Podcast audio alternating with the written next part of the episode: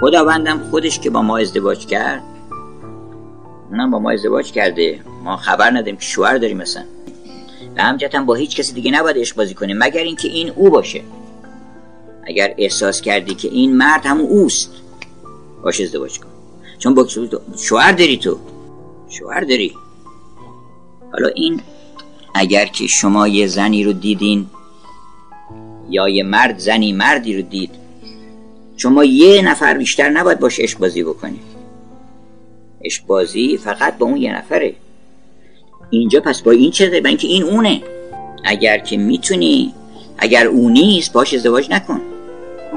با او ازدواج کن.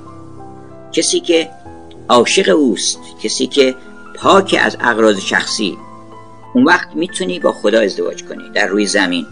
اون وقت میشه خلیفه بگه من با نمایندت فرستادی اینجا من باش ازدواج کردم. و هیچ لذتی غیر از حضور تو نبردم. من با تو لذت بردم فقط. من بی تو لذت نبردم.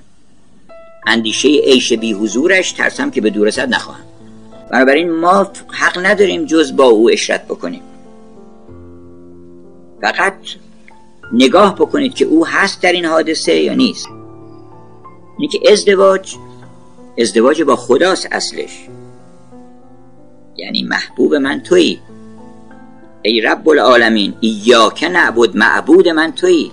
پس این چیه؟ اینم تویی. اگه بگن این که من نیستم این داره هزار دعوه و نه اون اشتباه پس من اشتباه کرده بودم. من با تو می‌خوام عشق بازی کنم. چنین ازدواجی است که مقدسه. ازدواج انسان با خداست. چه زن چه مرد فرق نمی‌کنه. اون ازدواج هم پایدار میمونه هم مقدس میمونه. هم هیچ مشکلی ایجاد نمی‌کنه.